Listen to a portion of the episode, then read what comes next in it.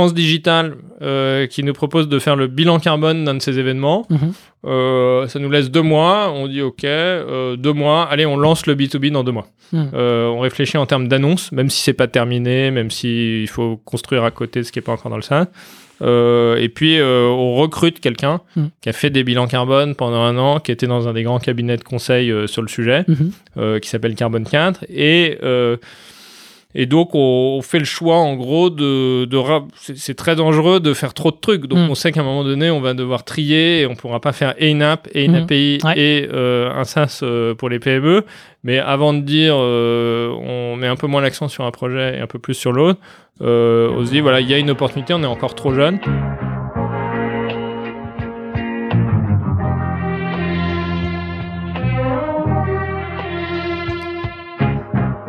Bienvenue dans SaaS Club, le podcast qui vous partage les recettes gagnantes des SaaS français. Je m'appelle Eric Seclet et je suis copywriter freelance pour SaaS B2B. Le but de ce podcast est simple. Vous apporter sur un plateau les meilleurs conseils et retours d'expérience d'entrepreneurs de l'écosystème SaaS. À chaque épisode, direction les coulisses pour parler validation de l'idée, conquête des premiers utilisateurs, acquisition, pivot, mais aussi réussite et apprentissage. On abordera tous les sujets sans détour. Mais avant de démarrer l'épisode, pensez à vous abonner et à laisser une note plus un avis sur Apple Podcast. C'est le meilleur moyen d'assurer une longue vie à cette émission. Bonne écoute et bienvenue au club.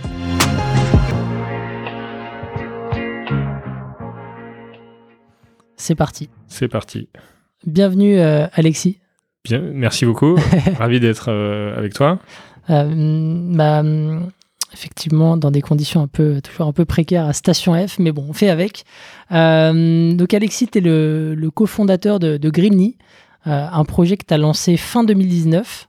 Alors, si je résume avec euh, mes propres mots, et on aura l'occasion de, détailler un petit peu, Greenly, c'est un SaaS qui permet à n'importe quelle entreprise de réaliser son bilan carbone assez simplement et, plutôt rapidement.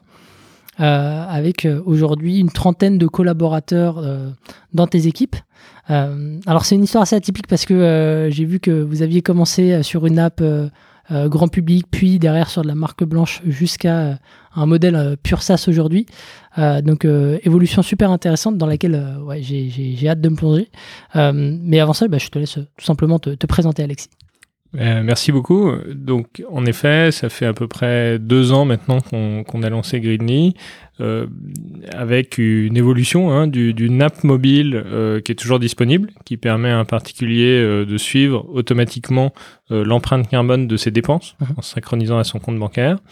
Avant d'arriver au SaaS, on a compris qu'on avait inventé une technologie qui permet de catégoriser les dépenses et d'attribuer un poids carbone. Euh, donc on le vend effectivement sous forme d'une API à pas mal de banques et euh, il y a une demande aussi là-dessus. Euh, mais à un moment donné, c'était pendant la Convention citoyenne pour le climat, on, on a vu que euh, il y avait une demande euh, peut-être sociétale très forte, que Mm. plus d'entreprises s'engagent euh, à réduire leurs émissions et pour ça, faut commencer à les suivre. Donc on, on a compris que peut-être le sens de l'histoire, c'était qu'un jour, euh, toutes les entreprises Mm. feraient euh, leur comptabilité carbone comme toutes les entreprises font leur comptabilité financière. Mm. Euh, donc on a fait le choix assez radical, en fait, au bout d'un an d'existence, quand même, de réorienter le business en se disant peut-être euh, qu'il n'y a pas, en fait, sûrement qu'il n'y a pas de retour en arrière. Euh, et je vais parler de, du SaaS lui-même, mais on n'y est pas arrivé du premier coup. Hmm, ok, super. Bon, tu as, commencé déjà à brosser un petit peu ce qu'est euh, aujourd'hui. Euh, on va revenir sur, sur cette évolution étape par étape. Aujourd'hui, Greenly, ça fait quoi et pour qui précisément? Parce que tu as pas mal de clients de, de, de différents secteurs, de différentes maturités. Donc, ça fait quoi et, et pour qui? Alors, euh, ça, ça fait des bilans carbone. Mhm. Donc, un bilan carbone, euh, en fait, c'est trois choses. C'est un bilan des émissions de gaz à effet de serre. Mhm. C'est le bilan GES. En général, c'est ça qui est obligatoire euh, quand on fait, quand on a au moins 500 salariés Mhm. en tant que société. Mais en fait, c'est deux autres piliers. Le deuxième, c'est l'engagement euh, des collaborateurs, leur sensibilisation aux enjeux du réchauffement climatique, parce Mhm. qu'on peut pas euh, accompagner une entreprise dans sa transition sans que les collaborateurs soient impliqués.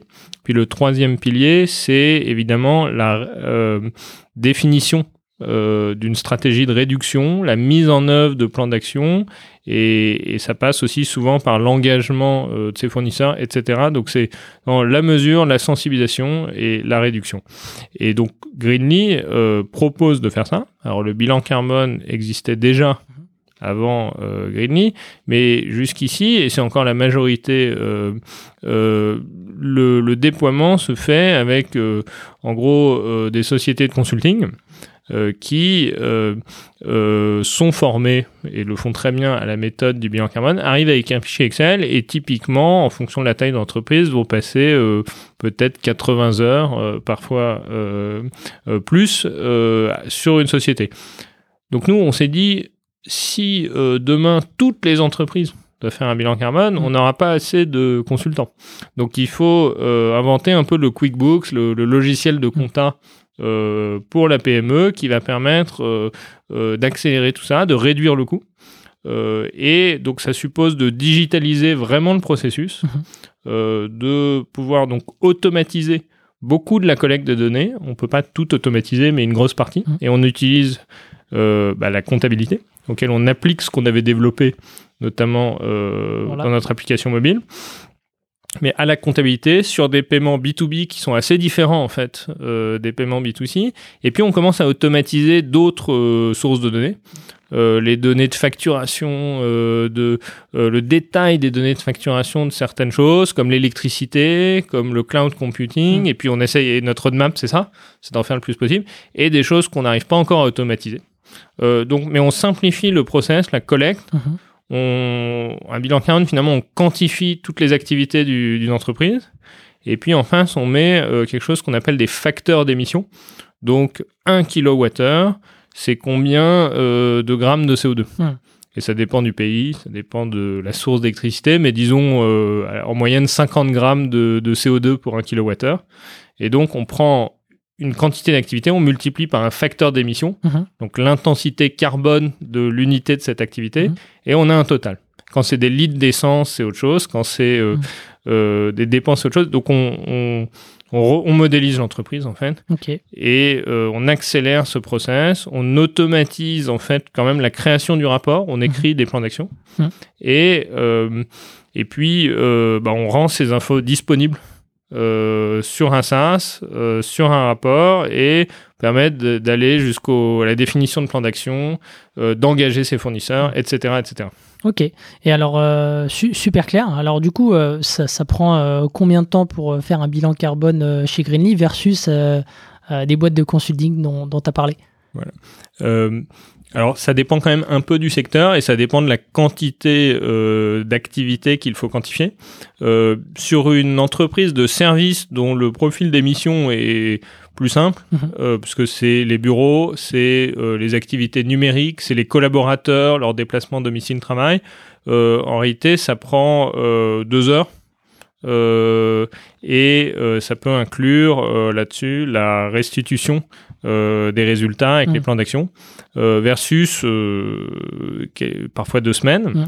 Mm. quand on est sur une activité de e-commerce, c'est un peu plus compliqué puisque un élément important des émissions indirectes, c'est les inventaires des produits achetés et vendus. Et mm. pour bien faire ça, il y a plus de données à collecter sur les euh, voilà, si j'achète et que je vends des chaussures, euh, c'est intéressant d'avoir le bilan carbone de la chaussure, c'est intéressant de comprendre euh, la quantité de transport en aval, en amont. et donc ça, il y a plus de données physiques, donc on monte sur, on peut monter à quelques heures. Et puis quand on est sur des activités industrielles, il faut rajouter, il y a plus d'émissions directes, c'est-à-dire de consommation d'énergie à l'intérieur des opérations de l'entreprise de fuel, de, de, gaz, etc. Et donc ça peut monter euh, à 5, 8 euh, heures. Donc, mais on est toujours sur un facteur 10 par rapport à une pure approche euh, de consulting. et on fait pas moins d'accompagnement. Parce qu'en fait, on a un SaaS qui permet quand même ensuite de faire ce suivi tout au long de l'année. Ça s'arrête pas le jour de la, restitution des, du rapport. Ouais, ça, ça, m'intéresse tout à l'heure qu'on creuse comment est-ce qu'on, une fois le, le bilan GES euh, éditer euh, comment est-ce qu'on garde euh, justement, c'est un peu la beauté du modèle SaaS, comment est-ce qu'on garde les clients derrière. ok, donc tu as pas mal de, sources de données qu'il faut homogénéiser pour, pour pouvoir scaler. derrière, tu as, un rapport qui sort. Il, se matérialise comment en fait pour, pour l'utilisateur, pour la personne qui va le lire? Alors, il, il se matérialise de plusieurs façons. Hein. Euh, il y a euh, déjà euh, il y a le, le SaaS lui-même qui présente les résultats et qu'on peut filtrer par catégorie d'émissions, les, les, déplacements, mm. le numérique, les achats de produits, les achats de services, l'énergie, etc., etc. Mm. à la limite, on peut presque faire un screenshot de ce qu'on voit et mettre ça dans un slide mm. si on est client et qu'on a envie de faire un reporting rapide. On, on, voit les émissions, on voit aussi les fournisseurs qui sont les contributeurs principaux à vos émissions indirectes. Et euh, mais souvent, ce qui se passe, c'est que les clients, euh, en fait, eux, euh, ils veulent faire un bilan carbone parce que ils ont eux-mêmes un client qui mmh. leur demande. Donc, si je suis fournisseur de Renault, mmh. mettons, Renault ayant une contrainte très forte pour réduire son empreinte carbone, va répercuter mmh. cette contrainte à toute sa chaîne de valeur et donc exige ce rapport. Et donc, nos clients, ils ont besoin d'un rapport PDF qu'ils peuvent remettre à Renault. Euh, donc, nous, on peut, et si c'est une obligation légale, j'ai besoin d'un rapport PDF ou un rapport Excel que je peux ensuite télécharger sur le site euh, de l'ADEME, l'Agence de la transition écologique. Donc, euh, on produit ce rapport, ce, ce PDF. Euh, on produit également des certificats qu'on peut poster. On, automatise aussi la création d'une page vitrine mhm. euh, pour qu'une entreprise cliente puisse euh, assez facilement, dès qu'elle a fini son bilan, s'en prévaloir et en fait en tirer quand même des bénéfices de communication avec euh, euh, aussi son niveau d'engagement. J'ai fait mon bilan, bon, c'est bien. Est-ce que j'ai une politique d'achat responsable, c'est mieux. Est-ce que euh, j'ai mis en place des plans d'action Est-ce que je soutiens des projets de contribution climatique Donc il y, y, a une démarche de progression et tout ça, ça se décline dans pas mal d'éléments visuels et de communication. Et c'est très important parce qu'en fait, si on veut que les entreprises s'engagent dans la durée, euh, c'est un, une des, un des piliers du changement de comportement. Il faut publier son engagement. Hum. Euh, sinon, personne ne sait que vous engagez, euh, c'est hum. pas grave si vous arrêtez, etc. etc. C'est pour ça que as pas mal de, tu communiques pas mal à travers le compte LinkedIn de, de, de sur les, les différents clients qui se sont engagés récemment. Et ça, je trouve hyper intéressant comme approche. On va revenir dessus, mais c'est vrai que euh, bah, c'est une célébration, c'est vraiment quelque chose qui est mis en avant. Quoi. Euh, on, veut que nos clients communiquent sur leur engagement et nous-mêmes, euh, donc on s'auto-évalue sur notre capacité à faire communiquer nos clients sur leur engagement. parce que d'abord, ça reste les meilleurs ambassadeurs, mais au-delà de ça, en termes d'impact, à partir du moment où il y a eu, où ça devient public, ça devient quelque chose qui les engage réellement. Jusqu'ici, sinon c'est théorique, on referme le tiroir, il s'est pas rien passé, on va pas réduire nos émissions. Donc ça, ça rend, euh, c'est pas du greenwashing en fait, ça rend la démarche beaucoup plus sincère. C'est l'inverse. Ok, très bien, ouais, effectivement. Euh, super, bah, là j'ai une bonne euh, picture de, de, ce que fait Greenly. Euh, si on revient un petit peu au début, alors vous êtes trois cofondateurs, c'est ça? Oui. Ouais. Et, bon, comment se fait la, rencontre et, et, qui a apporté l'idée au final? Alors, euh, bon, d'abord, l'idée euh, n'était pas celle euh, de départ. Mmh, donc, l'idée du SaaS, elle s'est construite au fur et à mesure. Mais les, les, trois cofondateurs, donc mes, mes, deux associés, il y en a un, c'est Mathieu Végreville, c'est quelqu'un avec qui j'ai travaillé pendant pas mal d'années mmh. chez WeSings, où on travaillait tous les deux au B2B euh, donc on vendait des objets connectés mhm. à des professionnels de santé euh, pour qu'ils suivent des cordes de patients et qu'ils mettent en place des stratégies de prévention. Mhm. En fait, on faisait déjà la même chose, sauf que c'était sur les données de santé mhm. et pas sur l'empreinte carbone. Et il, donc on était dans la même équipe et puis on était déjà très complémentaires parce que moi j'ai un profil plutôt marketing, communication commerciale mhm. et lui c'est un pur ingé donc quelqu'un capable de transformer une vision en, en, étapes très concrètes mhm. et, et, donc en, en, code aussi informatique. Mhm. Donc je savais qu'en m'associant avec lui, euh, euh, ça pouvait que bien se passer. Et euh, la troisième personne qui est Arnaud de Lubac, euh, donc que, qui a fait donc des stages aussi chez Weezings que je connais par la famille hein, pour être mmh. transparent mais j'ai beaucoup de membres de ma famille et lui avait aussi un autre talent assez complémentaire qui est donc il est très très bon en communication digitale et il a passé beaucoup de temps à créer des communautés mmh. depuis qu'il est tout petit et il faisait la communication digitale de Cédrico avant et auparavant il était dans l'équipe de com digital de Edouard Philippe donc il, a, il a été confronté à des équipes très exigeantes sur mm. ces choses-là. Et quand on veut se lancer, alors initialement on voulait se lancer en B2C, euh, c'est très bien euh, d'avoir quelqu'un qui, maîtrise euh, tout ce que les gens vont voir finalement de votre mm. Produit. les interfaces, le site web, les réseaux sociaux, etc., etc. Ok. Donc, mais et à ce moment-là, tout le monde était en poste. Vous vous rencontrez, enfin vous vous, avez un dîner euh, Comment est-ce que vous actez euh, le, lancement de, de et la volonté de travailler ensemble? Alors, euh, donc moi d'abord j'étais aux États-Unis avant, j'avais été au bureau de Boston de, de WeThings où je mhm. développais les choses. on s'était fait racheter par Nokia, ça mhm. s'était mal passé. Nokia m'avait viré. Mhm. J'avais été réembauché quand, quand Nokia avait revendu WeThings à un des fondateurs qui m'avait repris. Mais pendant cet intervalle, j'avais aidé plein d'entrepreneurs. Et donc, j'avais, j'avais mordu, euh, j'avais été mordu par le, le virus, si on, si on peut dire. Euh, j'ai suivi ma femme qui a eu un super job en France. Mhm. On est rentré. Euh, J'étais pas assez attaché à mes projets aux États-Unis pour euh, pour arrêter mon mariage, tout mhm. simplement. Donc, je suis rentré en France sans feuille de route. et un peu de temps pour réfléchir à, au prochain projet. J'avais euh, euh, un intérêt très fort euh, pour les questions environnementales. J'avais découvert aux États-Unis des acteurs qui commençaient à utiliser l'open banking. Mhm.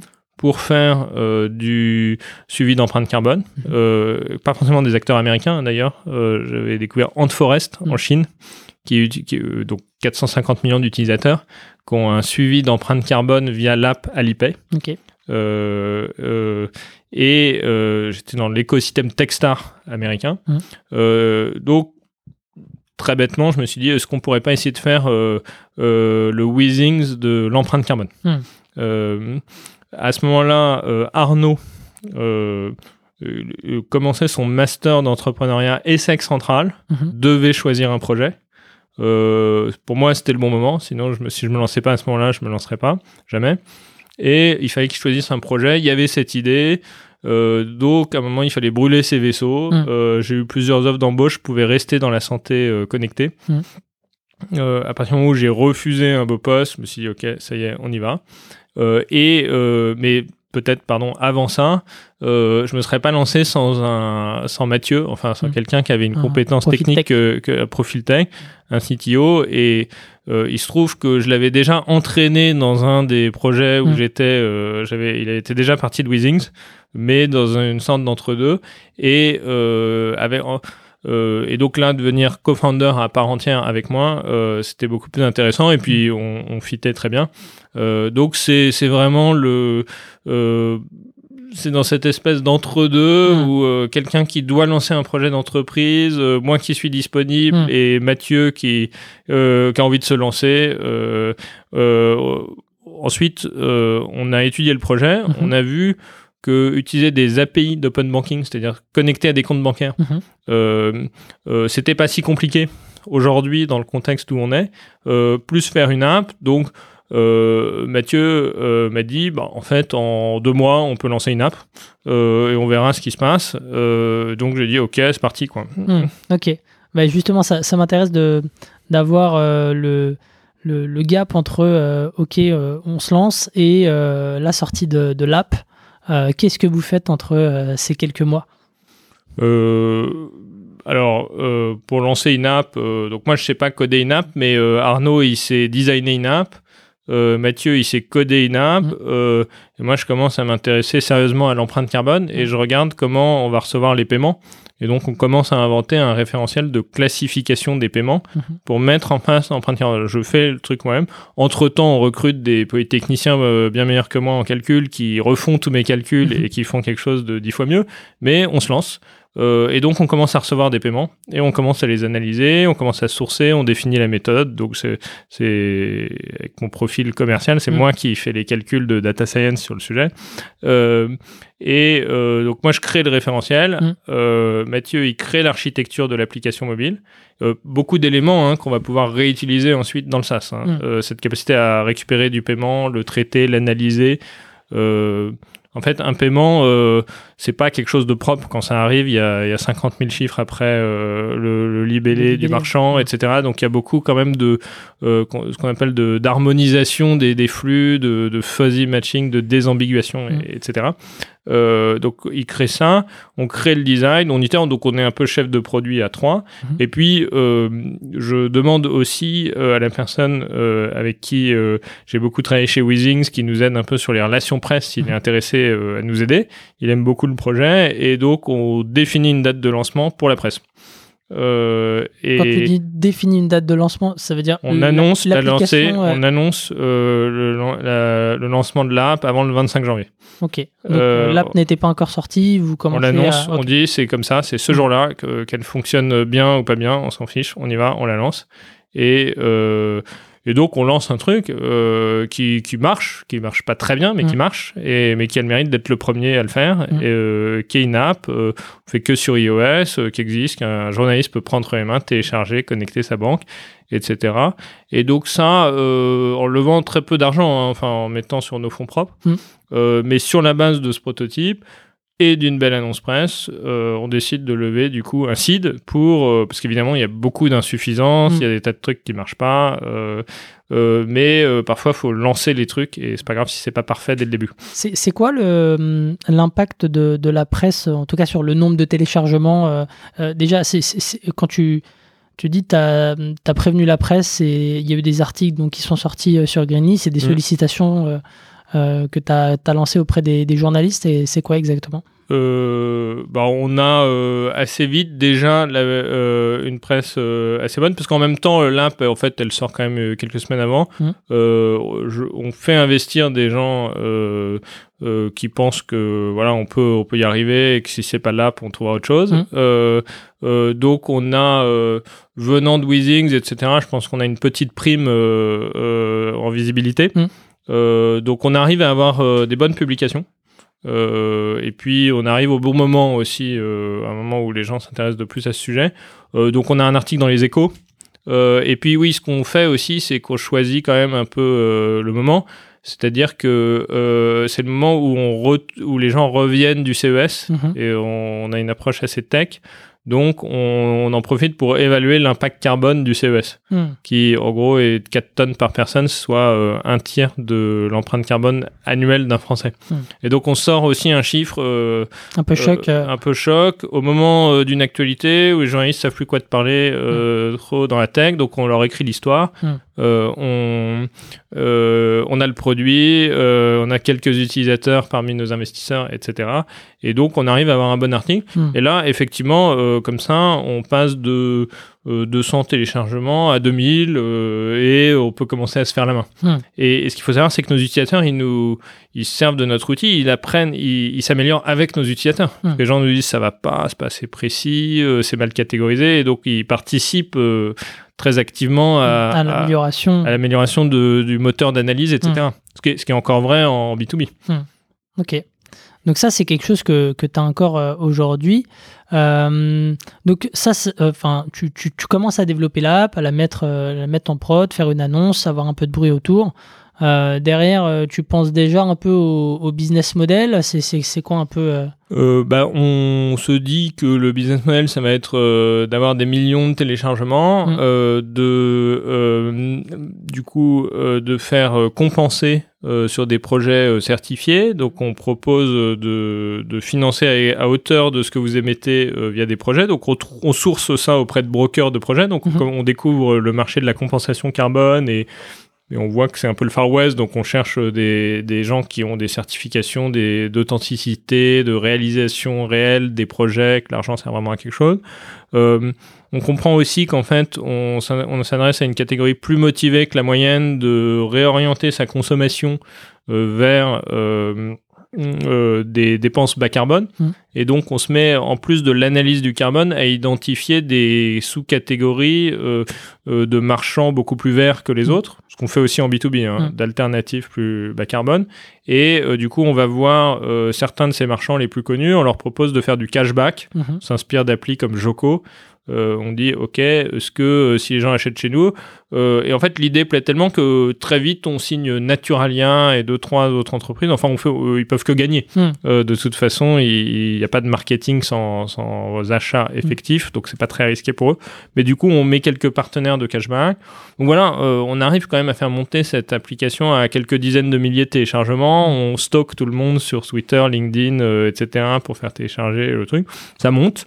Euh, et puis, euh, mais euh, voilà, c'est un bon business si on a des millions d'utilisateurs. Un des, une des objections qu'on a, c'est que sur nos téléchargements, la moitié, sur les tranches d'âge plus élevées, 60 ou 70% des utilisateurs veulent pas connecter leur compte bancaire parce hmm. qu'ils savent pas qui on est, ils se hmm. demandent si on veut pas leur voler tout leur argent, etc on les rassure, on améliore l'onboarding, on rend le truc plus efficace, on s'inspire des meilleurs euh, mm. sur le sujet. On augmente, mais euh, ça reste un obstacle. Euh, donc on continue et c'est là qu'on découvre en fait qu'il y a des banques qui voudraient faire la même chose et comme elles, elles ont la même information. Mm et que nous, on a développé l'outil. Avec le niveau de confiance de leur côté. Euh, vous avez déjà téléchargé. Alors, il paraît qu'il y a des euh, clients de banque qui veulent pas télécharger les applications mobiles parce qu'ils ont peur. Oui, euh, oui, il y en a, oui, effectivement. Ils sont rassurés par le, la personne au guichet que vous connaissez pas, qui peut accéder à votre compte, ça, il n'y a mm. pas de problème. Mais une appli mobile avec double, double authentification, ça, ça les inquiète. Mais bon, il y en a moins que notre appli où à une mm. époque on n'est pas très connu. Enfin, il y en a plus qui sont rassurés. Et, euh, et, donc, en fait, euh, euh là, donc la BNP se manifeste. Mm. Euh, avec un, un, scanning quand même, une veille assez, je trouve, impressionnante, parce qu'on existait à peine que mm. on avait déjà commencé des discussions, mm. et je pensais pas que ça aurait, avec d'autres banques aussi, mais je pensais pas que ça aurait lieu aussi vite. C'était à quel moment ça C'était quoi C'était en mai, en mai, donc 2020. 2020, pardon, ouais. Donc trois mois après le lancement de l'app, trois quatre mois, donc très rapide. Après, on était les seuls à avoir une app. Je dis pas qu'il y a d'autres il y a d'autres personnes en France qui ont pensé à des choses similaires, mais ils n'avaient mm. pas lancé d'application mobile. Mm. Et on pensait qu'avoir une application mobile, c'était un gros différenciant parce que ça, ça matérialisait euh, la chose. Mm-hmm. Et donc, euh, en fait, on les convainc que euh, comme on a créé cette communauté et que du coup, notre moteur d'analyse, il est instruit par l'utilisation, mm-hmm. par, par les usages, donc on au début, on avait une catégorie supermarché, et puis c'était le premier confinement. Euh, les gens nous disent Ok, euh, mais pourquoi vous n'avez pas une catégorie vin, une mmh. catégorie vin bio? Donc on n'arrêtait pas d'améliorer la précision de l'outil et d'apprendre à le faire de plus en plus automatiquement. Donc on arrive à convaincre euh, la BNP, qui en l'occurrence était déjà quand même assez avancée sur le sujet. C'est difficile quand même de, discuter avec, avec la BNP quand on est une jeune start-up au début parce que, bon, moi, j'ai connu euh, d'autres d'autres startups qui ont eu euh, affaire à la BNP et, bon, quel que soit, hein, ça peut être BNP, Société Générale ou autre, mais euh, c'est vrai qu'il faut faire. on a toujours la crainte de, se faire vampiriser derrière. ça, ça va, ça n'a pas été trop compliqué bah, Franchement, pas tant que ça. Hein. Je pense qu'ils prenaient pas un énorme risque et euh, ils avaient quand même euh, circonscrit le périmètre de notre intervention où euh, ils nous demandaient essentiellement le référentiel et pas de refaire toute l'expérience utilisateur de leur app où ils avaient des gens avec qui ils avaient plus l'habitude de travailler, etc. Donc le risque était assez minime et en l'occurrence, comme il y avait très peu de gens qui avaient travaillé exactement sur ce sujet en France, on était, on était là au bon endroit au bon moment. Donc évidemment, on négocie un peu et comme c'est le premier client, on est plus généreux qu'on ne devrait l'être euh, dans un business model euh, sustainable. Mm. mais finalement, ça se passe vite et bien. on a un peu de chance, mais on les rassure aussi. Mm. il se trouve qu'on a quand même beaucoup travaillé avec des grands groupes en tant que start-up dans des expériences précédentes avec mes associés. donc, ça se fait. Mm. je pense qu'on a. combien de temps à peu près? Très vite. Euh, on discute en mai, euh, on signe en juillet. Euh, je pense qu'on a eu un peu de chance. depuis, on a refait des partenariats avec des banques. C'était beaucoup plus long. Mm. Donc, je pense que sans tresser des, lauriers à, BNP, ils ont été quand même beaucoup plus rapides que mm. ce à quoi on peut s'attendre d'une banque. Donc, c'est presque un piège parce mm. que du coup, on se dit super, on va pouvoir aller aussi vite avec toutes les autres banques. Et en fait, pas du tout. parce que à ce moment-là, euh, tu, tu, tu, tu, switches, tu changes un peu ton, ton braquet en disant euh, on va aller sur euh, cette API pour les banques et bon, enfin ne plus faire de focus sur la partie application. Ben, on se dit juste que, les revenus de l'application, ils existent. Hein. On peut toucher une petite commission sur le cashback, mmh. une petite commission sur les projets de compensation, mmh. mais ça marche si on a des millions d'utilisateurs et euh, malgré tout, il n'y a pas encore des millions de personnes qui, d'elles-mêmes, sans être un peu poussées par un prescripteur, hmm. euh, veulent suivre leur empreinte carbone au quotidien. Hmm. Il y en a un. Euh, il y a un mouvement très fort en France de, de gens qui s'intéressent à la notion de compte carbone, hmm. de gens qui, qui pensent qu'un jour il faudra faire des quotas carbone, un marché du quota carbone comme on, a pour les entreprises. Donc il y a, on, on, est connecté d'un seul coup à des gens qui réfléchissaient à ces questions bien avant. nous, en réalité. Euh, mais euh, euh, le revenu d'une app B2C est compliqué si, si c'est pas ça n'a pas la viralité d'un réseau social, mm. que ça flatte pas le narcissisme des gens, que mm. ça permet pas de gagner de l'argent comme mm. la crypto tout de suite quoi. donc on en appelle à d'autres valeurs qui sont un peu moins virales. Hmm. Euh, en revanche, euh, travailler avec une banque qui, elle, a pour mandat de réduire ses émissions, qui les banques sont très critiquées pour leur rôle euh, dans les émissions. Hmm. Donc du coup, elles sont plus proactives que la moyenne des entreprises. Elles cherchent à euh, elles comprennent que la transition énergétique euh, euh, est une menace, mais aussi une opportunité de réorienter les investissements, de financer cette transition, parce mhm. qu'il va falloir investir. et donc, il y a certaines banques qui ont un mandat très fort d'inventer des nouveaux produits, donc qui réfléchissent déjà à ça, et pour qui on représente une dépense assez faible mhm. et apporter un service tout de suite visible. Donc, on, on, y pense au début, mais on pensait que ça viendrait au bout d'un an ou deux ans, et en fait, euh, ça vient au bout de trois mois. Euh, mais encore une fois, euh, aujourd'hui, on fait un SaaS pour les PME. Donc, on, comprend quand même que les banques, c'est bien, on peut gagner des contrats importants, mais qu'il y a quand même beaucoup moins de banques que de PME, et puis et puis que en fait, ça va malgré tout, ça va être plus long avec les autres acteurs que surtout le enfin vraiment c'est c'est bête mais c'est c'est en suivant de près les les les débats de la convention citoyenne pour le climat euh, donc on est au mois de juillet, on signe BNP, c'est super, on mhm. peut faire une annonce, etc. En même temps, il y a la convention. Donc finalement, c'est grâce aux gilets jaunes. Mhm. Les gilets jaunes euh, euh, protestent contre la taxe carbone. Mhm. Macron lance la convention citoyenne pour le climat. une des idées qui ressort, c'est la généralisation du bilan carbone on, euh, on se dit qu'on a une grosse brique pour accélérer ça, qu'on n'a pas tout, mais qu'on peut construire autour. Mhm. On réfléchit en termes d'annonces. Euh, il y a euh, France Digital qui nous propose de faire le bilan carbone d'un de ces événements. Mhm. ça nous laisse deux mois. On dit OK, deux mois. Allez, on lance le B2B dans deux mois. Mhm. on réfléchit en termes d'annonces, même si c'est pas terminé, même s'il faut construire à côté ce qui est pas encore dans le sein. Euh, et puis, euh, on recrute quelqu'un hmm. qui a fait des bilans carbone pendant un an, qui était dans un des grands cabinets de conseil euh, sur le sujet, hmm. qui s'appelle Carbone 4. Et et donc, on, fait le choix, en gros, de. de c'est très dangereux de faire trop de trucs. Donc, on sait qu'à un moment donné, on va devoir trier et on pourra pas faire et une app, et une API, et un SaaS pour les PME. Mais avant de dire, on met un peu moins l'accent sur un projet et un peu plus sur l'autre, euh, on se dit, voilà, il y a une opportunité, on est encore trop jeune. Mhm. Et puis, on voit aussi que l'environnement concurrentiel euh, va vers les PME. Mm. On comprend que le, le marché, il est là, et que l'impact aussi, il est là, Mm. que la volonté de payer, elle est là, etc. etc. Euh, donc voilà, été, euh, finalement, six mois, huit mois après le lancement de l'app, on, on fait un pivot euh, vers le Un, nou- B2B. un- un nouveau, mais plus, plus marquant en tout cas. Plus marquant parce que l'API, c'est un peu le prolongement de Mm. l'app. En Ouais. fait, c'est pas vraiment un Mm. pivot, c'est c'est une extension du business. Ok. Donc là, euh, ça change euh, donc complètement ton, ouais, ton, ton orga, ton go-to-market euh, entre, entre du consumer app et, et, et un SaaS pour du B2B.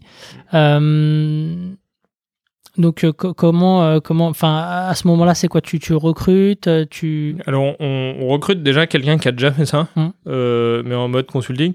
Après, je pense que l'app, rétrospectivement, je dirais pas que c'était euh, une erreur ou quelque chose qui, qui, qui est pas bon pour la boîte parce que euh, malgré tout, on est sur un sujet assez compliqué où euh, c'est comme faire de la pub d'une d'une entreprise qui fait de la comptabilité, c'est Mhm. pas super sexy. Enfin, même si la comptabilité carbone, c'est plus sexy. Mhm. Alors que de dire qu'un individu peut suivre son empreinte carbone et puis tout ce qu'on peut Mhm. imaginer derrière et, et le traduire très vite. Hein, en, euh, je suis allé au CES, euh, j'ai fait ci, j'ai fait ça en carbone, ça parle.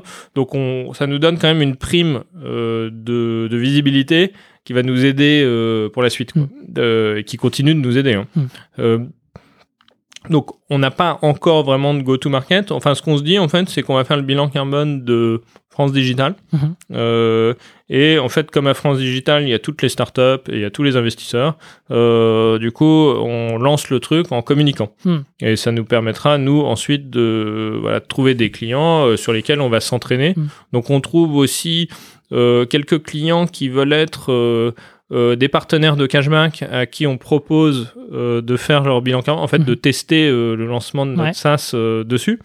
Euh, on construit les briques. Alors, au début, on, on veut faire comme avec l'app B2C. Donc, on, on reprend le plus de briques possible. hein. Mhm. Donc, on prend euh, la capacité à se connecter à un compte bancaire, analyser automatiquement les paiements et on pose euh, les questions complémentaires Mhm. pour faire le bilan.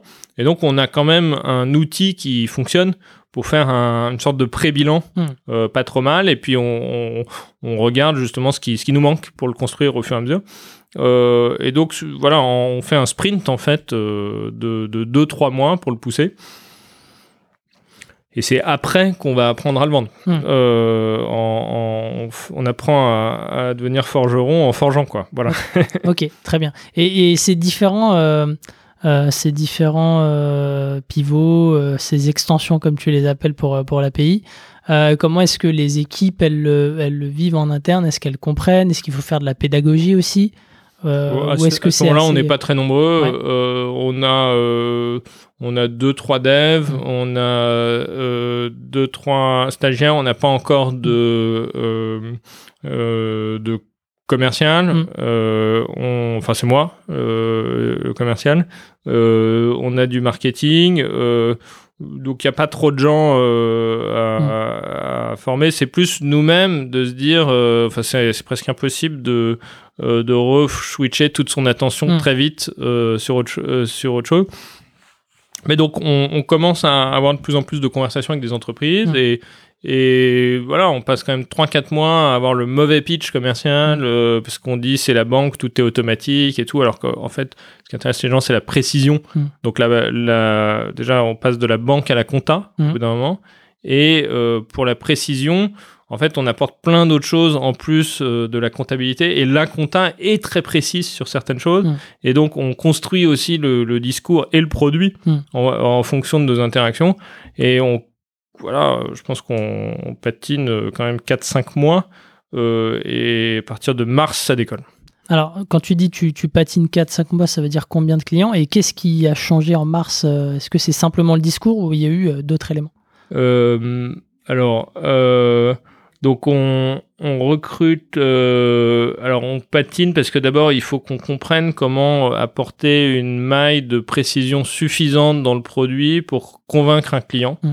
Euh, et euh, au début, on a un discours trop axé sur l'automatisation. Elle existe, mais Mm. ce n'est qu'une brique et ça ne peut pas être que ça. Parce que, en fait, plus on est dans un- une sorte de euh, d'équilibre entre des choses qu'il faut automatiser Mhm. euh, pour justement faire baisser le temps qu'on passe sur un bilan carbone euh, et baisser le coût hein, aussi, Mhm. puisque c'est comme ça qu'on démocratise, et apporter de la précision sur les postes les plus importants. Et donc, il faut construire des, des, des briques de captation de données Mhm. où on peut, euh, ce qu'on appelle chez nous des modules, où on peut euh, mettre le nombre de kilowattheures, euh, le nombre de litres de fuel et des choses qui, du coup, n'étaient pas dans la comptabilité purement financière.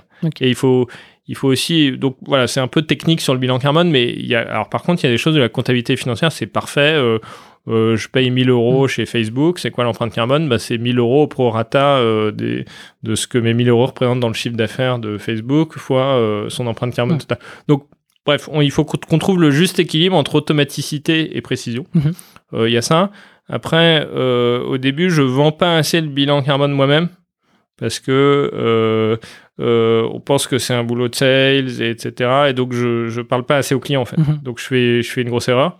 Euh, et euh, et donc, je comprends pas tout de suite les trucs euh, les plus importants pour eux euh, et qui doivent être reflétés dans le produit. Donc, je euh, donc je, je, je me remets, je me mets à faire euh, au bout d'un moment 15 calls commerciaux euh, par, par jour Mhm. euh, et je comprends vraiment ce que les gens veulent, les logiques de pourquoi ils achètent. Mm. Et puis, on a un deck où, en gros, euh, on est sur un sujet où il y a 35 objections euh, par slide. Mm. Et donc, il faut, euh, il faut avoir euh, euh, les 35 slides qui répondent à chacune des objections. Est-ce que vous êtes légitime à le faire? Mm. Euh, Qui vous êtes? Est-ce que vous l'avez déjà fait? Notre Mm. secteur, notre truc, comment vous mesurez ce machin, etc.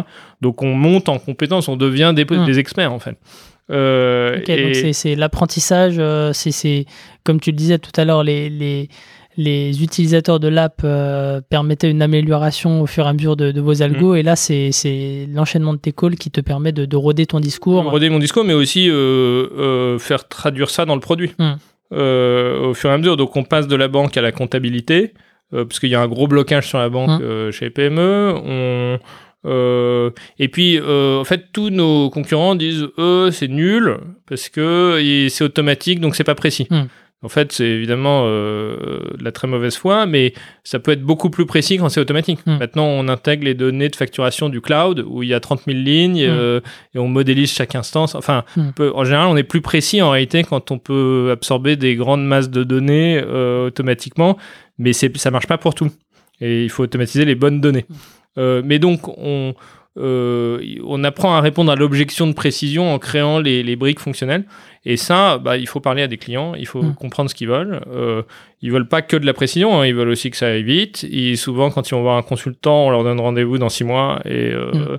voilà, ils veulent des certificats, ils veulent euh, être sûrs que c'est. Mais une fois qu'on a rassuré sur la conformité à la méthode réglementaire, notre légitimité à le faire, parce qu'on dispose d'une licence d'exploitation de la méthode. Euh, le fait qu'on a déjà travaillé avec des clients, les plus durs, c'est les, les 10 ou 20 premiers clients. Mm. Euh, le fait qu'on l'a déjà fait. Euh, bah, après, c'est 100 fois mieux d'avoir un outil digital. Ouais. Donc, euh, ça devient un rouleau compresseur. Mm. Mais euh, ça met un peu de temps euh, parce que déjà, il faut, il faut récupérer ces badges euh, euh, d'honneur et, Mm. et, et il faut que le produit mûrisse aussi. Voilà. Ouais. non, donc sur les 3-4 premiers mois, un peu de, un peu de difficulté, puis derrière, euh, À tu- partir le, de. le tir est corrigé. Et... Ouais, alors en parallèle, euh, on a euh, quand même quelques recrutements. On a euh, quelqu'un dans l'équipe qui s'appelle Laurent, qui, est, qui a fait beaucoup de grosses au Mm. sens marketing du terme. Donc, comment on, comment on met en place une stratégie de SEO Mm. où on, on fait du ranking sur les mots-clés qui intéressent nos utilisateurs. Euh, on, on, on- à un moment donné, on fait le choix de, de mettre essentiellement l'accent sur les PME Mm. Euh, sur notre site web parce que en fait, ça, quand vous voyez l'app et le SaaS PME, les gens ils aiment les spécialistes. Mm. Ils aiment les spécialistes par secteur, ils aiment les spécialistes. euh, Donc je lis euh, Jason Lemkin, Mm. euh, From Impossible to Inevitable, enfin le, les- la Bible un peu du, du, du, du SaaS. Donc on réoriente un discours qui est de plus en plus lisible pour Mm. quelqu'un qui vient pour une raison et qui s'en fiche de savoir que vous automatisez aussi l'empreinte carbone des, des particuliers. Euh, donc on, on, on, on aligne le, market, le discours marketing, le discours commercial, le produit progressivement. Euh, on crée... euh, alors quand on fait ce choix aussi, on, on va revoir des business angels qui Mm. nous. euh, on n'a pas encore des super résultats, on commence à avoir des bons résultats. Mm. euh, mais on, enfin, on a eu des bons résultats sur l'app, on a eu euh, des bons résultats sur les banques. donc c'est une promesse de bons résultats sur, sur le SaaS. Mm. Mais euh, donc on passe en gros de une euh, entreprise par semaine à 5, à 10, à 15 maintenant. Mm. Euh, et tout ça en un an. Quand tu dis euh, 15, c'est 15 qui signent euh, par semaine? Pas toutes les semaines, Ouais. mais certaines Mais- semaines, oui. Ouais, ok. Très bien. Euh, et il y a un moment donné, donc au mois de juin, euh, juillet, ou bah, 15 calls par jour, euh, Mm. ça veut dire quand même qu'il y a des gens qui sont intéressés par le sujet. Mm. Euh, et donc inbound, les gens qui viennent sur notre site, Mhm. on commence à lancer de plus en plus d'outbound, donc on, on va chercher Mm. des clients. Et au bout d'un moment, on comprend qu'en fait la profondeur du marché est illimitée. Euh, et donc, euh, et que le discours est rodé. Et donc à l'été, on recrute euh, quatre commerciaux. Ok, très bien. Et aujourd'hui, le mix euh, inbound-outbound, euh, c'est c'est quoi à peu Je près sais pas le, le chiffre exact en tête, mais je dirais que c'est moitié-moitié. Ok. Ok, ok. Sur le, peut-être sur le, le, le business model, avant de, de, ouais, de, de revenir sur la partie marketing et sales, euh, sur le business model, euh, donc là, tu es sur un, un abonnement. J'ai vu qu'il y avait différentes variables de, prix Oui. euh, sur notamment le secteur, les effectifs, un peu tout ça sur, sur le site. Euh, assez, assez bien pensé, assez simple. On voit pas mal de. En tout cas, la, valeur perçue euh, sur, sur le site est assez importante. Euh, mais en même temps, je me dis, ça doit pas être évident de pricer euh, euh, quand ça n'a pas forcément d'impact direct sur le chiffre d'affaires. Comment est-ce que tu as, pensé ton prix Mm. Est-ce que tu as benchmarké euh, bah, ce que faisaient les, les- les cabinets de, de conseil euh, Mm. euh, habituels et tu t'es dit, bon, je vais, je vais aller euh, peut-être 20% moins cher ou autre pour commencer? Euh, C'était quoi un peu le Euh, 90% moins cher. 90% moins cher Ouais. Euh, divisé par 10. Hmm. On- euh, donc, euh, euh, non mais vraiment, hein. Euh, le, euh, bon, je pense que, bon, d'abord au début, on fait en fonction de la taille de l'entreprise. Euh, mais assez vite, on se rend compte, plus on fait de bilan euh, GES, que euh, en fait, euh, on n'y passe pas le même temps quand même, Hmm. même si c'est un SaaS et que vraiment le, on a la, enfin, j'aime beaucoup le consulting, mais nous, on veut pas faire du consulting. Euh, donc, euh, dès qu'il y a un email avec le client, on dit qu'est-ce qu'on peut automatiser, ceci, cela. Donc, l'idée, c'est de, c'est que ça aille beaucoup plus vite pour le client d'abord. Euh, et mais qu'aussi nous, ça soit pas euh, du temps homme. Mais malgré tout, comme on est euh, sur des données, euh, pour faire un bon bilan GES, il faut collecter beaucoup de données assez précisément. Mhm. Et en fonction des secteurs d'activité, euh, il y a plus ou moins de données à collecter, donc ça met plus ou moins de temps. Et il y a parfois quand même quelques échanges avec les clients, Mm. donc, dont on peut automatiser une grande partie ou créer des boucles, etc. Mais ça reste plus ou moins chronophage. Et donc, euh, et puis les clients comprennent que plus il y a de données et de complexité, plus c'est cher. Donc en gros, c'est une matrice entre euh, les effectifs, qui est une, une sorte d'approximation du nombre de transactions, Mhm. de volume d'activité euh, à quantifier que vous pouvez avoir, et le secteur où euh, bah, vous êtes une boîte de pur service. En gros, c'est quoi vos émissions? C'est vos salariés, c'est vos bureaux, c'est vos achats. Mhm. Euh, et si vous êtes numérique, c'est vos data centers et vos ordinateurs à euh, le retail, à l'industrie. Mm. Et donc, on crée une sorte de matrice, comme ça.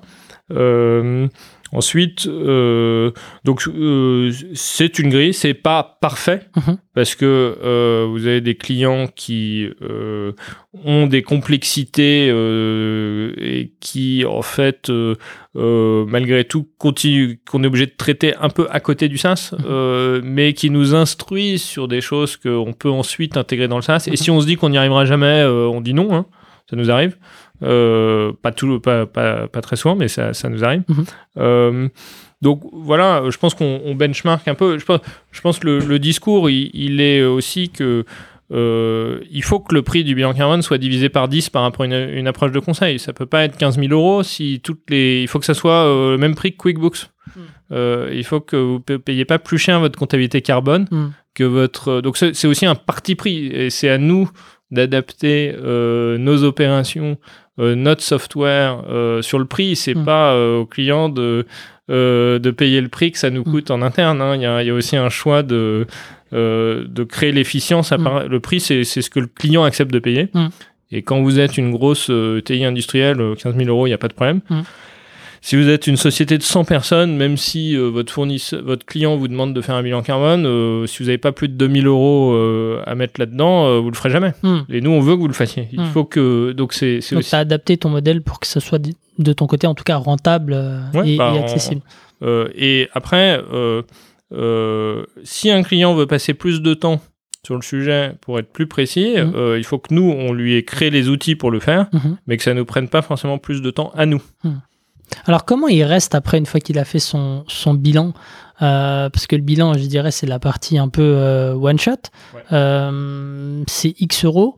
Derrière, dans ça, il y, a- il y a la partie abonnement qui est, qui est assez importante. Alors nous, on Donc, vend un forfait annuel. Au début, on le vendait mois par mois, mais, mais finalement, on avait un peu objection de moi, je veux juste faire euh, le truc ponctuel, Mhm. etc. Donc euh, nous, on est sur un forfait annuel. Mhm. Alors après, en fait, on peut faire du temps réel sur la donnée, Mhm. mais c'est un peu en avance sur euh, ce que veulent la plupart des clients. Donc, en fait, je pense que fondamentalement, euh, quand on a l'obligation légale de le faire, c'est tous les 4 ans, mais parce que on se disait, ah, c'est compliqué, il faut faire venir une équipe qui, qui vous prenne du temps pendant 3 mois. À partir du moment où c'est rapide, euh, vous avez digitalisé, vous avez automatisé, euh, on peut le faire euh, tous les mois, on peut le faire, on peut faire tout le temps. Euh, la demande, elle est plutôt annuelle. Nous, on fait un bilan, mais derrière, on fixe une trajectoire de réduction. Euh, donc, vous faites votre bilan cette année, vous, euh, en fait, euh, vous partez pas euh, du rapport sans qu'on vous ait dit votre objectif c'est 7% de réduction euh, d'ici à 2030 ou 4 ou, ou Mm. 10 en fonction de votre secteur. hein, Il y, a des- il y a des standards là-dessus. Et donc, pour fixer une trajectoire, faut forcément deux points. Quoi. Cette année, l'année Mm. prochaine, de préférence l'année d'après, etc. Mm. Quand on est sur le niveau de coût qu'on propose, ça va vraiment de, euh, de 950 euros à 4500 euros en fonction de ces- cette complexité qu'on Mhm. évoquait. En fait, il n'y a pas de problème à le faire chaque année, d'abord. Euh, pour fixer une trajectoire, vous avez des plans d'action dont, vous- dont on modélise l'impact en Mhm. fonction du secteur. Euh, vous engagez vos salariés. Euh, donc en fait, euh, on a des cycles euh, de, de quiz, formation, questionnaires qui sont envoyés. euh, vous Mhm. renseignez les, les emails de vos salariés, ils reçoivent ça. Et puis, euh, en fait, euh, surtout en fonction dans tous les secteurs, mais c'est encore plus vrai dans les services, Mhm. l'essentiel de vos émissions, c'est ce qu'on appelle les émissions indirectes. Euh, c'est euh, en fait, c'est vos émissions chez votre fournisseur. Donc, si vous achetez des, des ordinateurs ou des téléphones à tous vos utilisateurs, il n'y a pas beaucoup d'émissions euh, sur le Mhm. MacBook là qu'on a devant les yeux, Mhm. mais à un moment donné, chez Apple ou chez les fournisseurs d'Apple, il y a eu beaucoup d'émissions. Et donc, en réalité, si vous voulez réduire vos émissions, il faut que vos fournisseurs, euh, il faut réduire les émissions de vos fournisseurs. Mhm. Donc, soit vous changez de fournisseur, parce que vous avez une alternative. Si je reste sur l'exemple de, de l'ordinateur, bah, vous pouvez acheter des ordinateurs reconditionnés, Mhm. vous pouvez acheter, euh, vous pouvez mieux les recycler, les faire durer plus longtemps, ou euh, vous pouvez euh, euh, je- comparer les fournisseurs entre eux, et peut-être qu'Apple est bien meilleur que les autres Mm. sur le- la fabrication, que Lenovo, ou je ne sais qui. Et donc, en fait, on met en place une politique d'achat responsable. Hum. Donc ça, c'est des recommandations qui sont poussées en interne euh, dans le soft ou Pas euh, des recos, c'est nos clients Mm. qui utilisent notre outil mhm. pour engager leurs fournisseurs sur leur propre bilan bien. carbone et qui, les notent. En fonction de leur niveau d'engagement et jusqu'à ce qu'eux-mêmes fassent un bilan carbone et s'engagent. Ok, très bien. Donc c'est une feature euh, essentielle du service. Ok. Et, et, euh, Et ça, vous êtes occupé toute l'année avec ça si, si vous voulez euh, le pousser. Alors c'est en fonction de la disponibilité du client, mais hum, des, des clients qui veulent une politique d'achat responsable, il y en a pas mal. ok. Avec chacun euh, ses motifs, parce que euh, moi, je, je regardais un peu sur le site, il y a des gens euh, qui veulent travailler aussi sur leur, mar- leur marque employeur, d'autres, c'est pour euh, effectivement réduire les, les émissions. Donc, il y, a, y a- y a aussi différentes, Non, différents objectifs. Il y, a, il y a plusieurs objectifs. Ce- celui où les clients sont les plus demandeurs de Mhm. bilan carbone, c'est en général quand leur propre client le demande. Mhm. Souvent, c'est imposé par un grand compte sur les petits. Euh, parce que le grand compte, lui, a une obligation légale et Mhm. s'est engagé. Donc, c'est finalement ce que nous aussi on fait avec nos clients. On Mhm. leur demande d'engager. Euh, Il y a les, en- euh, y a la, co- il y a effectivement la formation des salariés, l'engagement, Mhm. la raison d'être. C'est un peu comme être B Corp, Mhm. euh, etc. il y a donc la marque employeur, et puis il y a certains secteurs où ça devient un, avantage compétitif assez fort. Mmh. On le voit dans la, par exemple dans l'alimentation. Euh, de plus en plus de restaurants montrent euh, ou de distributeurs montrent qu'ils s'engagent. Donc vraiment, euh, quand on a lancé ça et qu'on est allé voir les premiers investisseurs, il y en avait quelqu'un qui nous disait votre truc, c'est sympa, moi aussi je veux sauver la Terre et hmm. tout, mais bon, on va pas gagner d'argent avec ça, c'est must have. Et en fait, maintenant, je pense que je leur rirai au nez parce qu'on n'a que des gens qui, en fait, viennent et ont besoin du truc tout de suite. Hmm. Euh, en tout cas, au prix qu'on propose, euh, ils peuvent se permettre d'être impatients et de le vouloir très fort. Hmm. Pas de churn, euh, en tout cas, parce que là, tu es sur de l'engagement annuel, mais tu as commencé sur de l'engagement annuel dès le début ou? Non, on a mis, hmm. on, on, a, mis un peu de temps à le faire. Hmm. on n'a pas encore assez de recul pour le faire, mais on commence effectivement à suivre ça d'assez près pour l'instant, euh, les entreprises, euh, euh, une fois qu'elles ont initié leur démarche, qu'elles ont communiqué, qu'elles ont vu en fait l'avantage économique hein, qu'elles trouvent à, à s'engager pour la transition, euh, les, les, bénéfices sont bien supérieurs au, au coût. Euh, donc on n'a pas eu vraiment de churn, sauf vraiment ceux qui ont accepté la première fois parce mmh. qu'ils nous trouvaient sympas et, et, pour nous faire plaisir. Mais euh, c'est quasiment c'est une infime minorité. Quoi. Donc bien sûr on aura du churn, mais et, et, par ailleurs on est sur un système où en fait, c'est pas très intéressant d'aller voir un concurrent une fois que vous êtes lancé avec nous parce que notre modèle apprend énormément hmm. de vos, des spécificités de votre opération. On a noté vos fournisseurs, on a noté vos fournisseurs avant même que vous arriviez chez nous parce hmm. qu'on a déjà fait 10 boîtes du même secteur. Hmm.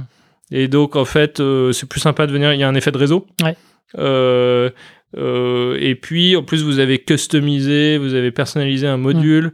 Euh, vous êtes dans l'alimentation, vous êtes dans la construction, donc la partie physique, elle est adaptée, donc hmm. pourquoi s'embêter euh, à refaire tout ce travail quoi. Hmm. Message à, bon entendeur. Euh, parlons un petit peu des différentes approches, je dirais, marketing que vous avez eues depuis le début. Hein.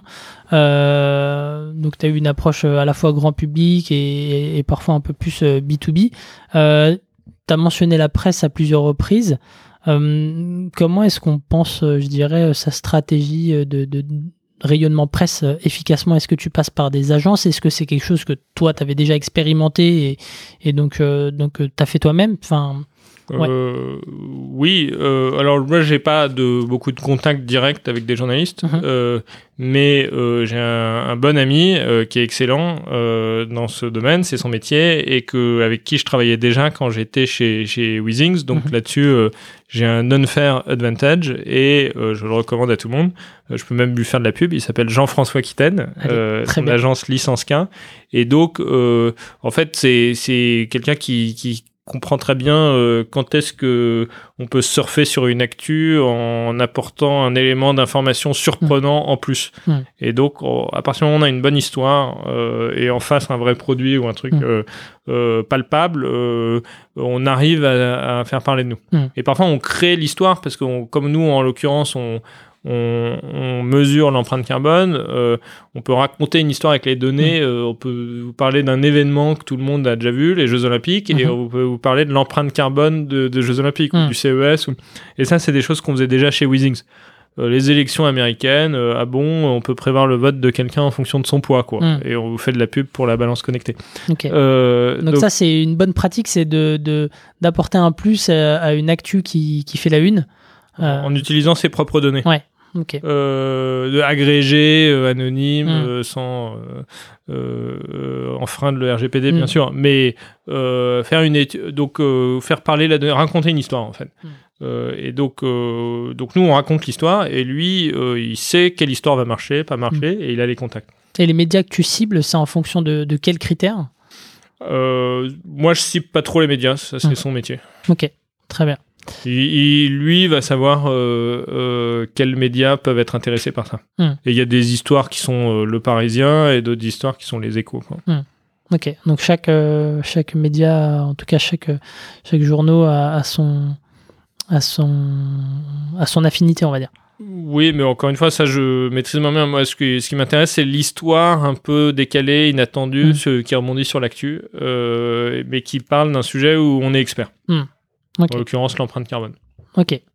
Euh, Il y a deux autres initiatives dont, dont je voudrais parler. J'ai vu qu'il y avait une newsletter euh, euh, d'actu sur le, le climat. Je trouve ça intéressant pour faire du, du reach et, et éduquer aussi un peu les, les gens sur, sur la, la- la cause écologique. C'est quelque chose que vous avez mis en place de- depuis le début?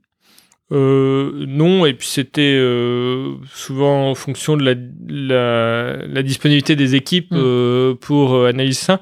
Mais ça, je pense que c'est c'est typiquement une contribution de mon cofondateur Arnaud de Lubac, qui lui a l'habitude de, de faire de la com, sait ce qui peut marcher. Lui sent aussi assez bien, plus en direct, hein, moins à la presse, mais plus en direct sur les réseaux sociaux.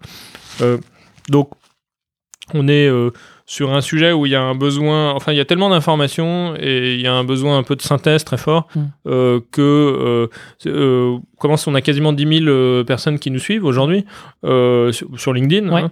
Euh, Un et, compte assez, euh, ouais, assez dynamique, assez euh, réactif. et donc euh, voilà, il y a des gens qui suivent euh, Jean-Marc Jancovici, qui est sur l'environnement, qui est en général très très intéressant à lire en fait, qui est, qui est très analytique, qui est, qui est un des meilleurs spécialistes du domaine, mais il est très technique, et très élitiste. Il s'adresse qu'aux gens extrêmement pointus sur le sujet. Mm. Et en fait, nous notre sujet c'est la démocratisation.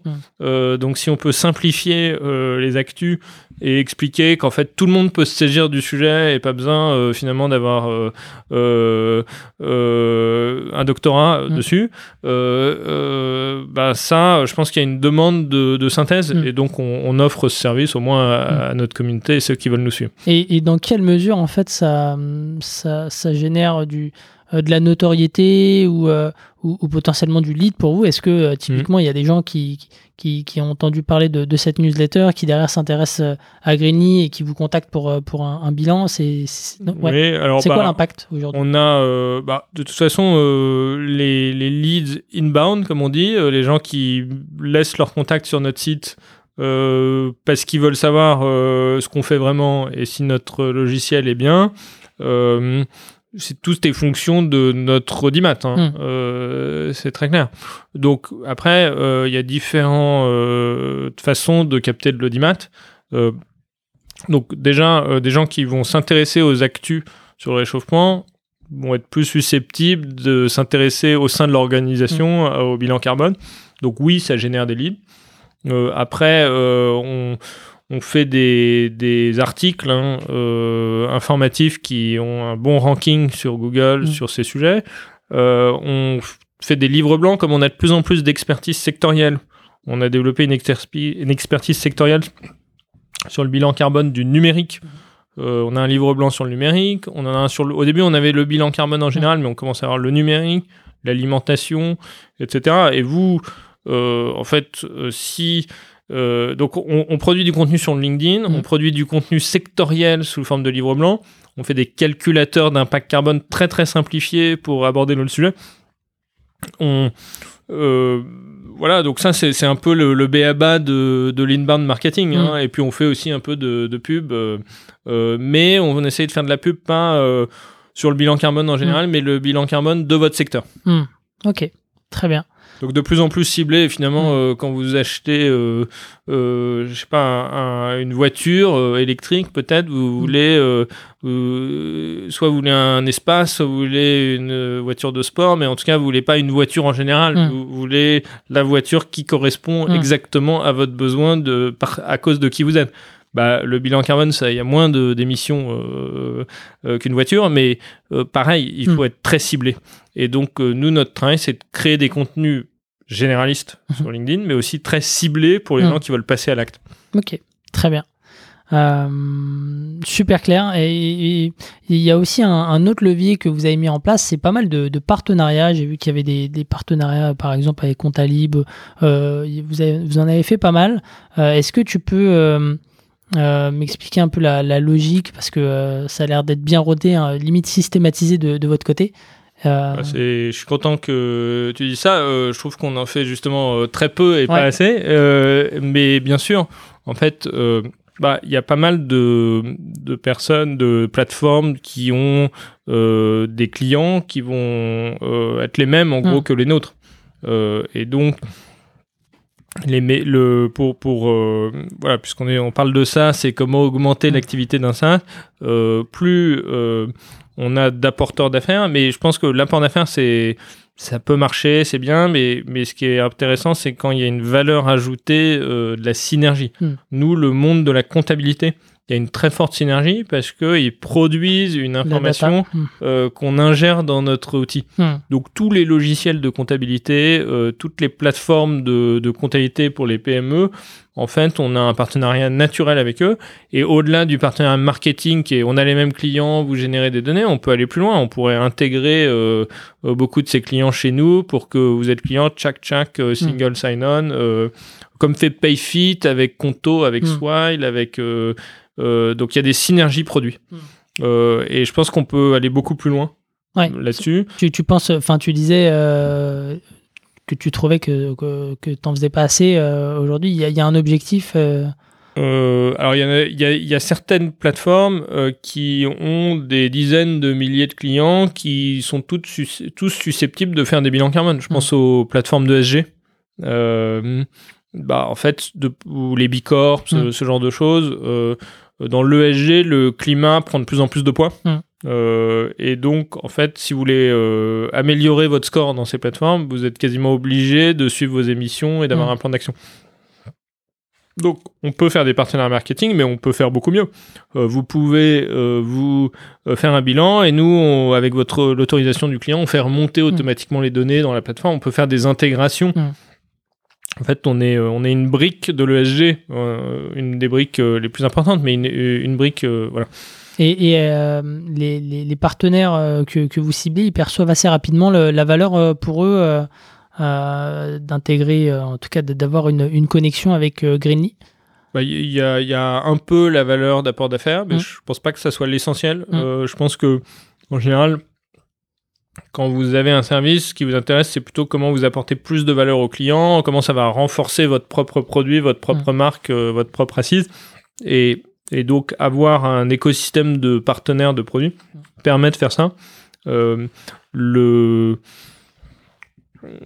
c'est- c'est pas euh, non c'est pas compliqué de faire un partenariat ce qui est compliqué c'est de le faire vivre Mm. euh, et que ça apporte vraiment de la valeur et qu'il y ait vraiment des clients croisés et ça passe parfois par une intégration produit Pas systématiquement. Donc, euh, Euh, et puis il faut aussi voir un truc c'est que nous tous nos clients sont nos partenaires Mm. parce que en fait euh, quand on fait le bilan carbone de PayFit par exemple qui est un logiciel de paye Bon, bah, euh, euh, peut-être que Adeco et autres font aussi un bilan carbone, mais les, les autres concurrents de PayFit, ils ont peut-être pas fait un bilan carbone. Donc nous, euh, si on doit noter euh, des fournisseurs dans notre SaaS et que vous devez euh, choisir un logiciel de paye, bah, autant prendre celui qui euh, a fait un bilan carbone, qui a engagé ses fournisseurs, euh, qui compense ses émissions, Mm. etc., etc., et qui a la meilleure note chez nous. Mm. Donc ça devient un partenaire. Et puis euh, peut-être que, je sais pas moi, ils, euh, ils ont un logiciel de notes de frais et que dessus euh, il y a le travel et peut-être qu'on peut intégrer ça Mm. pour avoir des données plus fines. Si vous êtes un fournisseur d'informatique reconditionné dont on fait le bilan carbone, bah, peut-être que vous êtes une alternative pour nos autres clients. Mm. Donc je pense qu'il faut quelqu'un qui s'engage à faire un bilan carbone avec nous. Euh, et en fait déjà un partenaire parce que euh, il va pouvoir engager ses propres clients, Mm. ses propres fournisseurs. ouais, c'est un Euh, peu le, le modèle à, à la Dassault euh, System avec, euh, avec des outils comme euh, Katia où en fait euh, c'est des, des logiciels interconnectés qui font que euh, leurs fournisseurs, leurs partenaires sont obligés d'utiliser le, le même outil pour, euh, euh, pour pouvoir bosser avec eux. Et pour l'instant, on n'oblige euh, personne, Mm. c'est sur la base du volontariat, mais le, euh, ce qui est certain, c'est que euh, cette transition écologique, cette trajectoire, euh, c'est forcément Mm. une aventure collective. Mm. Et donc, si notre outil peut, euh, dans sa logique de diffusion marketing, mais aussi dans sa logique produit, intégrer votre écosystème, et quand on passe par la compta, Mm. euh, ben, le logiciel permet- vous permet d'analyser qui sont vos fournisseurs et qui il faut solliciter. Donc on est en partenariat avec nos clients. Donc on peut faire de l'effort d'affaires, mais on peut, on peut faire plus. On peut promouvoir la démarche écologique de nos clients. Et c'est le cas, je crois que Contalib est un de nos clients. Mm. Euh, et ils ont eux-mêmes une synergie produit qu'ils peuvent apporter à leurs propres clients. Ok, très bien. Tous nos clients sont nos partenaires. Super clair. Bon, euh, comme tu disais, le, le marché euh, est assez profond. euh. On vend de l'eau chaude. ok. Si on parle un petit peu de, de l'avenir, j'imagine que tu veux internationaliser, j'ai un peu de mal en fin de journée, Greenly. Comment est-ce que tu t'y prends? Parce que là, encore une fois, tu es sur de la data. Euh, là, il va falloir euh, encore Ouais. euh, faire apprendre tes algorithmes. Oui, bien sûr. Bah, pff, euh, en fait, la techno, elle est assez agnostique Mm. au, à la géographie. Mhm. Alors oui, on est meilleur en France parce qu'on a plus de clients et ils ont passé plus de temps à catégoriser leurs fournisseurs et tous nos clients. Euh, donc il n'y a, pas exactement le même périmètre. Euh, notre outil serait peut-être un peu moins efficient dans d'autres géographies, mais c'est pas un retard impossible à combler. Euh, en tout cas, ça, ça ne nous empêche pas de, de nous internationaliser. Donc le, la, la question, elle est plus marketing. Mhm. Donc aujourd'hui, il y a quand même une grosse profondeur de marché en France, mais c'est peut-être aussi un marché qui est plus dur parce que c'est moins cher, Mhm. les gens payent moins, il y a plus de concurrence parce que beaucoup de gens s'intéressent euh, au bilan carbone Mhm. dans ce pays, donc c'est bien et pas bien. Euh, donc, mais euh, clairement, ça fait partie de notre objectif.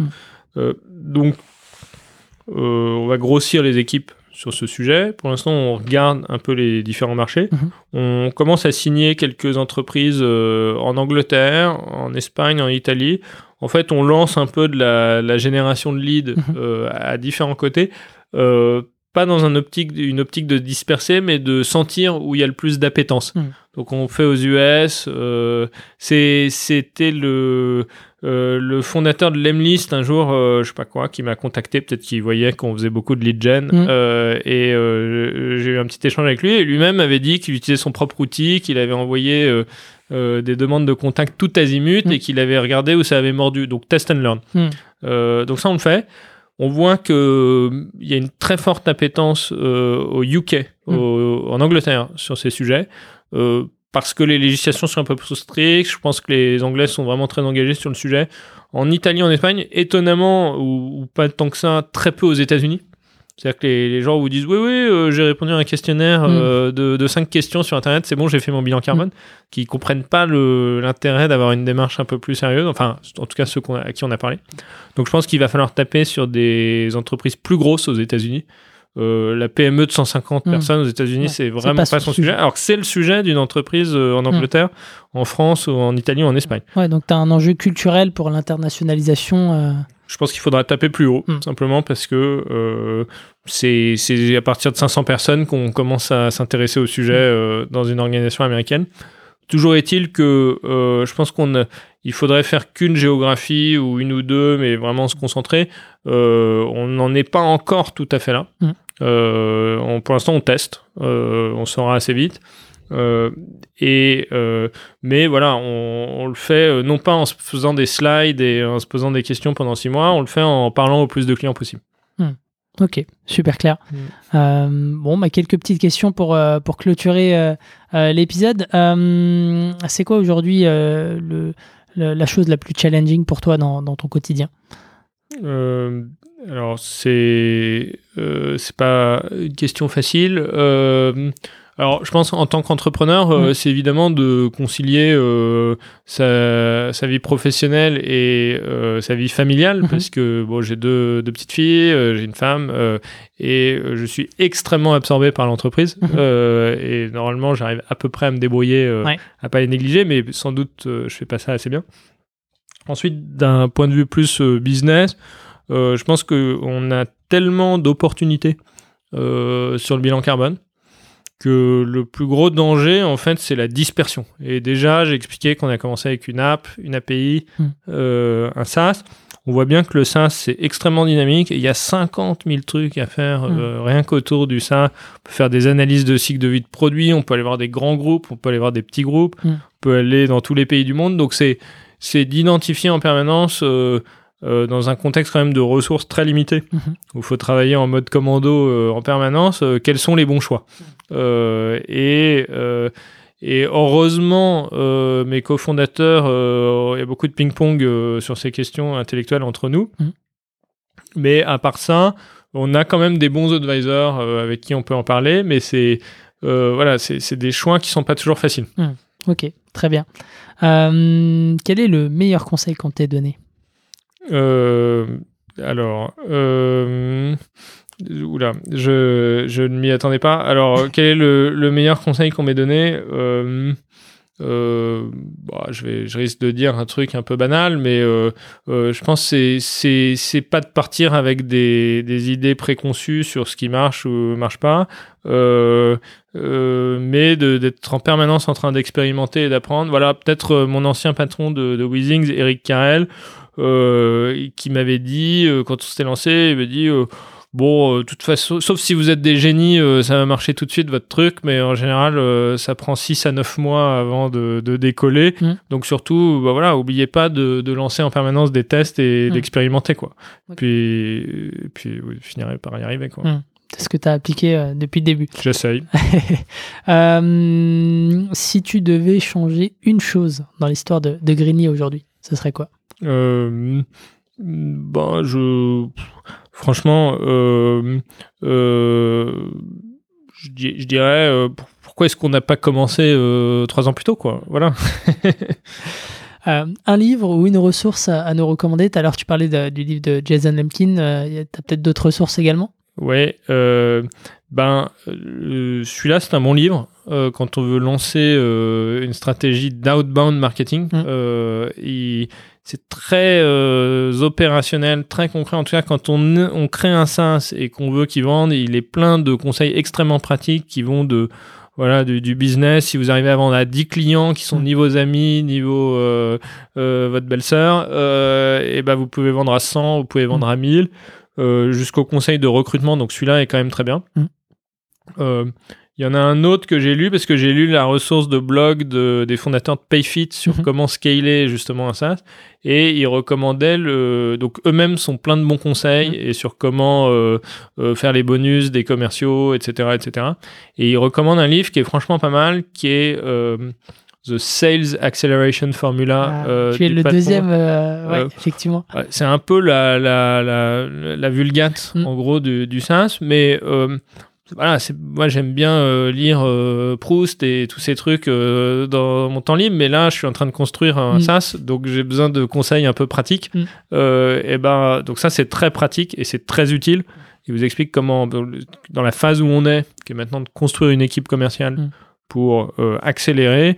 Euh, donc ça c'est très bien. Euh, pourquoi le recrutement est aussi important, comment bien recruter les gens, Mm. comment y mettre de la méthode en fait? Les premiers recrutements, je pense qu'on n'avait aucune méthode, Mhm. euh, alors que ma femme est RH quoi. Et comment incentiver les gens, comment les former? En fait, mon, mon job a complètement changé depuis deux mois. Avant, je vendais. Et maintenant, euh, je dois réfléchir à comment former les gens le plus vite possible euh, sur notre sujet Hum. Et pour euh, les amener au même niveau que toi. au même niveau que moi, pouvoir répondre à toutes ces... On vend un, un truc technique. Mm. Euh, vous pouvez pas vendre quelque chose de technique à des gens qui parfois s'y connaissent assez bien, Mm. euh, sans être capable de comprendre toutes les Mm. subtilités. Et plus vous comprenez les subtilités, mieux vous vendez, parce qu'après vous expliquez aux gens euh, qu'il y a tel truc Mm. euh, qui, qui est plus intéressant pour eux. Et en fait, vous vendez plus cher en plus. Donc, donc la formation est devenue un, un élément capital de notre croissance. Et donc on a mis en place des tas de ressources sur la base de ce livre, mais aussi sur la base du poste de Payfit, Mm. euh, qui est très bien fait. Quoi. Euh, voilà. Super. Ça, ça fait de- des bonnes ressources que je mettrai en, en description comme toujours. Euh, merci, merci beaucoup. Alexis et, et, et- et chers auditeurs. J'espère que vous avez apprécié euh, cet épisode. Pensez toujours à, à en parler autour de vous, à, à noter euh, les épisodes de SAS Club. C'est ce qui, ce qui permet de, de continuer euh, l'aventure. Donc, je vous dis encore merci pour, pour votre fidélité et je vous dis à la semaine prochaine. Ciao. Merci beaucoup. SAS Club, c'est terminé pour aujourd'hui. Enfin presque. Si vous avez retenu un ou deux conseils, techniques ou apprentissages, alors pensez à noter SAS Club 5 étoiles sur Apple Podcast avec un petit commentaire pour m'encourager.